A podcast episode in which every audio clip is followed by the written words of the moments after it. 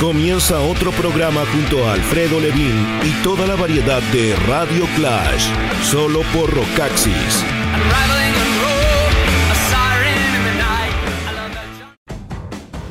Hey, ¿qué tal? ¿Cómo están? Muy bienvenidos. Iniciamos una nueva entrega de este Radio Clash en el rockaxis.com slash radio arroba rockaxis oficial radio rockaxis.fm. ¿Cómo más te lo puedo comunicar? En tanto aquí queden los archivos guardados de toda esta temporada a la carga o este Radio Clash o el grito primal el Bulldozer, todo está en el podcast de iTunes o también en el formato streaming o podcasting de Spotify y los archivos en eh, Mixcloud, en, en la página oficial de Rockaxis en esta plataforma. El día de hoy tenemos a los inminentes Bad Religion, también a Porno for Pyros porque, porque nos gusta la onda de Perry Farrell en el momento ese de mediados de los 90, así también como nos alucinaba en aquel mismo año del Goods God Urge de Porno for Pyros, el disco Einima de Tool. Hoy día recaemos con otra canción del Fear Inoculum llamada Neuma. También vuelta a 1969 vía Neil Young en el Everybody Knows This Is Nowhere, el segundo álbum que lanzaba Neil Young el año 1969, pero el primero con la denominación de Crazy Horse, que hacía toda la diferencia del mundo y la hace hasta el día de hoy. Y Pinball Wizard 1969, parte del disco Tommy, probablemente una de las inmortales de The Who, que anunciaron hace un par de semanas su nuevo disco para noviembre, del cual ya adelantaron algo, que también vamos a ir compartiendo en la medida de los eh, restantes Radio Clash de esta temporada. El arranque lo vamos a dar con un eh, lema. Rock and roll es la respuesta. Rock and roll is the answer. Esto lo lanzó Joey Ramone a 10 años de su muerte, ¿sí? Apareció más bien 11 años, el 2012.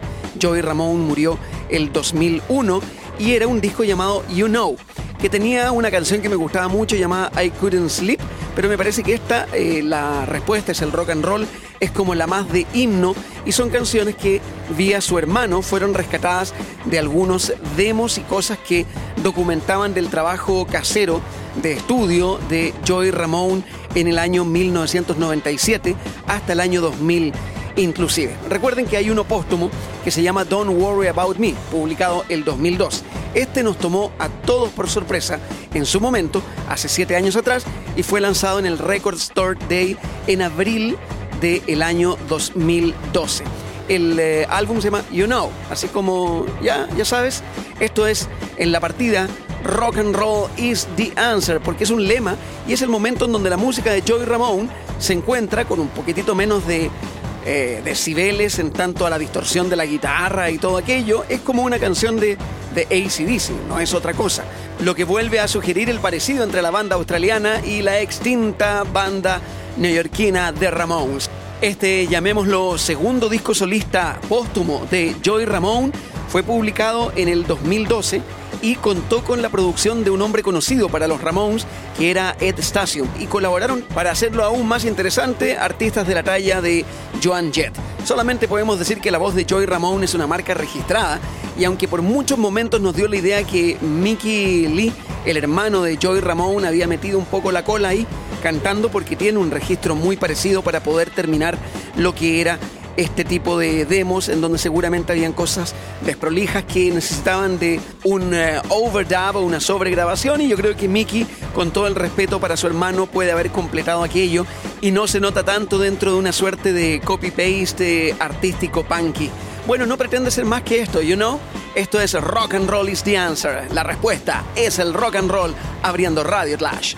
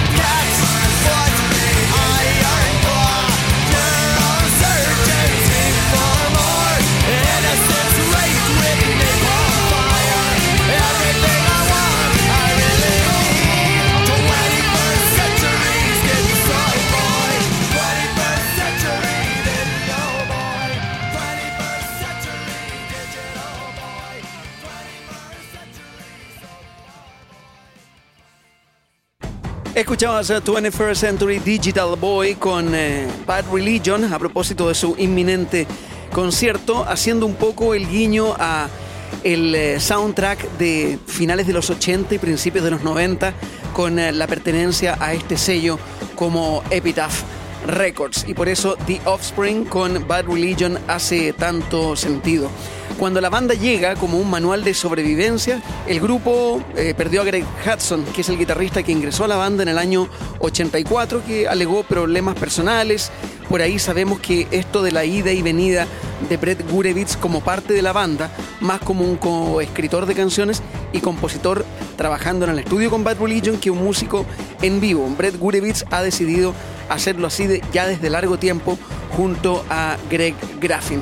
Cuando Bad Religion, gracias al medio ambiente grunge y el tema del punk que estaba en boga, lanzan para Atlantic e inician una relación con una compañía multinacional a partir de 1993, claro, se pasaron al lado del mainstream, pero ese no fue tanto el problema interno de Bad Religion. Podrían perfectamente no haber continuado debido a la adicción a la heroína y a las discrepancias que tenía Gurevitz con sus compañeros, se desligó del grupo, luego tuvo que meterse en un tema de rehabilitación y hacerse cargo de lo grande en que se había tornado su compañía disquera Epitaph Records. Eso gracias a los millones logrados por el disco Smash de The Offspring. No digamos ahora que con eh, True North o con este Age of Unreason del año 2019 y pasadas por festivales como Lola Palusa, Bad Religion sea como el estilo más corrosivo que hay en el hardcore, pero las líricas contra la política y la sociedad norteamericana y siempre bajo los argumentos del punk con la raigambre melódica del hardcore, estamos hablando de prácticamente 40 años de carrera en que el propio Gurewitz, que lo digo más como una marca registrada de la banda que como un miembro en gira, defiende a la banda con los valores de la iluminación, que hoy día son los valores de la verdad, de la libertad, de la igualdad, de la tolerancia y la ciencia, porque todos esos valores están en peligro real en esta era de la sin razón. Por eso se llama el disco The Age of Unreason. Y vuelven a Chile, que mejor acompañados, el 26 de octubre en el Kurt Central y seguimos a propósito de historias que tienen que ver con eh, las drogas, la rehabilitación. El caso de Brett Gurewitz se podría parecer al de Martín Lenoble.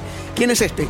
El bajista de for Pyros, el hombre que de alguna forma reemplazó al gran Eric Avery, que hacía de bajo en... Eh, James Addiction. Dave Navarro, que ya no podía seguir luego el ritual de lo habitual junto a Perry Farrell, entre estas instancias también se había creado el tema de el Lola Palusa fue reemplazado para formar este grupo llamado Porno for Pyros por otro guitarra llamado Peter Di Stefano. El que quedó al lado de Perry Farrell en todo caso es el gran Stephen Perkins, que le da toda la onda a James Addiction, pero también fue más importante aún en la sonoridad de Porno for Pyros, que debutaron en 1993 con este álbum debut donde aparecía la canción Pets, pero también en el 96 volvían con un segundo álbum llamado Good God's Urge, en donde aparece entre otras Poor Boy's Head y esta que vas a escuchar llamada Tahisha Moon. Hay otra canción que refiere a Bali, parte de las grabaciones se hicieron ahí en tanto a la comunión con el océano,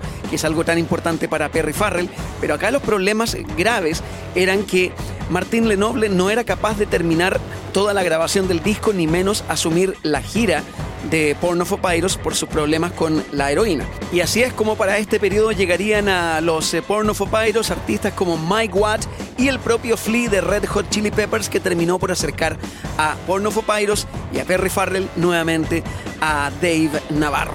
Escuchamos Tahisha Moon en esta entrega de Radio Clash.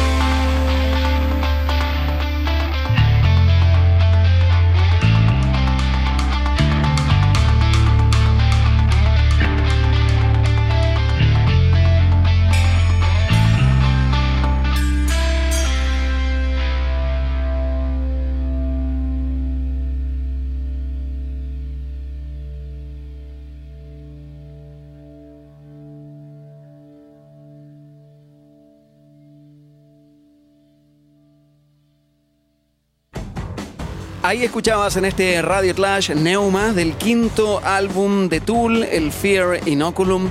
13 años que pasaron desde el 10.000 días han cristalizado una sobreabundancia de ideas, algunas nuevas, otras no tan nuevas. Siete canciones, casi todas marcan más de 10 minutos. Esta probablemente sería una que se podría relacionar, imposible no recordar Ride Into y en especial Schism.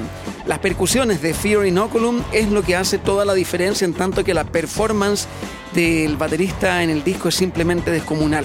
Podría ser Fear Danny Carey, como lo tuiteé hace un tiempo luego de haber escuchado solamente el tema de adelanto de este disco, que es la compleja matemática precisión de Tool y más allá de las acrobacias del baterista, es el tema vocal de cómo eh, asume Maynard y James Keenan cada uno de los tópicos líricos de esta nueva placa de la banda. Vaya también para Justin Chancellor y también para Adam Jones el reconocimiento por un disco que ha sido recibido con mucho cariño por los fans, probablemente por todo el tiempo que ha pasado, y la presentación física del mismo Alex Gray en el diseño que esta vez en una de las ediciones caras incorpora elementos audiovisuales, eh, hasta una pantalla en la misma portada.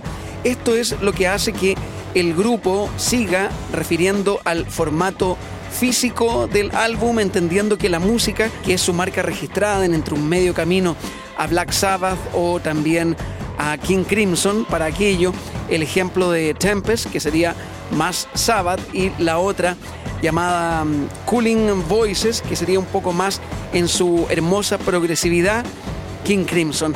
Por cierto, Los Mundos de Tool, una banda inigualable, inimitable, en este 2019, su regreso fue la noticia del año.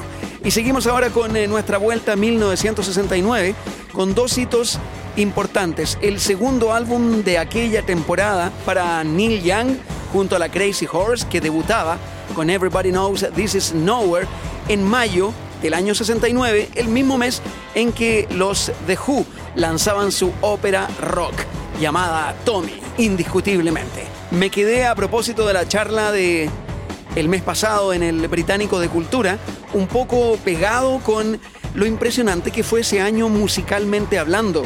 El segundo disco de Jethro Tull, el debut de MC5, lo mismo con eh, The Stooges, montones de placas imperdibles en la historia del rock independiente de dos discos de Free, dos discos de Led Zeppelin, el eh, Astral Weeks de Van Morrison, cosas como el Beaches Brew de Miles Davis y la lista podría seguir y seguir. Pero me quiero concentrar primero, antes de lo de The Who, en Neil Young que estaba en la búsqueda de algo nuevo que lo liberara de esa intensidad quemante de Buffalo Springfield, había publicado con Reprise ese mismo 1969 un disco solista con arreglos eh, muy acústicos que le valió buenas críticas de parte de la prensa, pero vendió muy mal.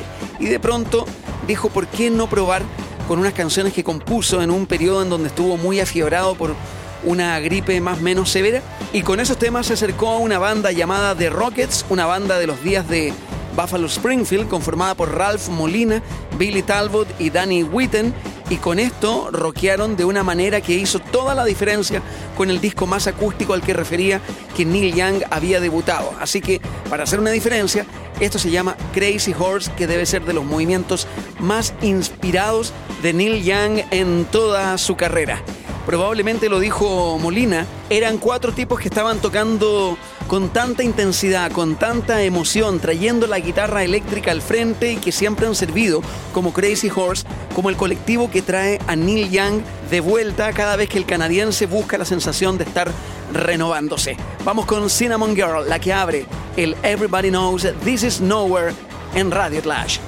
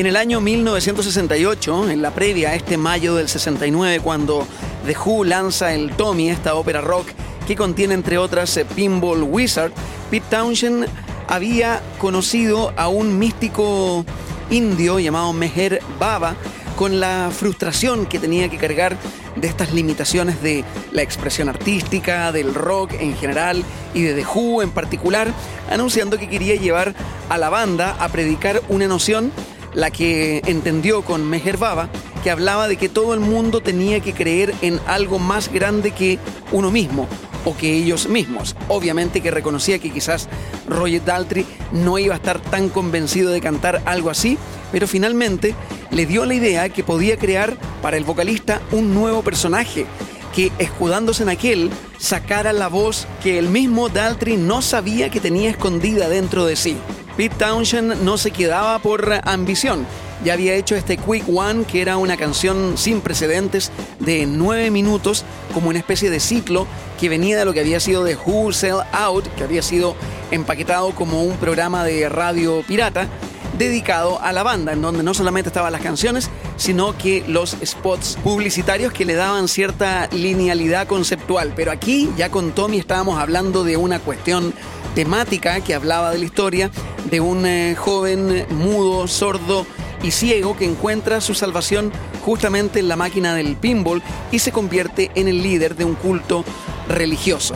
Suena absolutamente delirante, tenía toda esta cuestión cautivadora de arreglos orquestales, el sonido pulsante del rock de The Who, en el año en que fueron a mostrar esto un par de meses después al festival de Woodstock, desde Amazing Journey hasta Tommy's Holiday Camp, es una obra absolutamente imperdible en el 69 y se queda ahí para la historia como algo tan destacado como lo que fuera Abbey Road, que fue publicado un par de meses después, hacia finales de septiembre, y que marcó la idea de la despedida de los The Beatles. En cambio, lo de The Who estaba recién comenzando en llegar a su clímax, cosa que acontecería un par de años después con el The Who's Next del año 71. Roger Daltrey en algún momento lo expresó que en su momento Tommy no fue tan grande como la gente imaginó. Solamente después de Woodstock y del éxito del eh, Who's Next fue cuando la gente empezó a percibir a Tommy como una cuestión que tenía vida propia y con el tiempo no ha hecho más que crecer en su categoría de algo verdaderamente revolucionario, el concepto temático de la ópera rock definitiva. Y con esta vamos cerrando esta entrega, el tema Pinball Wizard, que tiene por ahí también una gran revisita de Elton John a la altura del momento de la película. A mediados de los 70, Elton John también hace su versión definitiva para esta canción. En el momento del cierre de esta entrega de Radio Clash, por cierto, te recomiendo que si quieres escuchar música con sonidos de calidad, los audífonos RP-TCM 130E de Panasonic te darán el efecto de concierto en vivo que necesitas. Disfruta de tus canciones, audios y conversaciones con estos audífonos que tienen un modelo ergonómico que te dará la seguridad y la confortabilidad para tu día a día. Infórmate más en www.panasonic.cl. Espero que lo hayan disfrutado y nos escuchamos en la próxima. Puede ser en un Radio Clash, pero también los días martes con las respectivas repeticiones. Nos hacemos cargo del rock en nuestro idioma en A la Carga, mi rock and roll. O también con los otros programas como 4x4, Rebelión Sónica, Bulldozer, César Tudela también que tiene lo suyo y que es más que interesante. Y bueno, Grito Primal con el gran e inigualable Cristian Pávez. Son recomendaciones que aprovecho de darles en el momento en que les decimos hasta la próxima. Chao.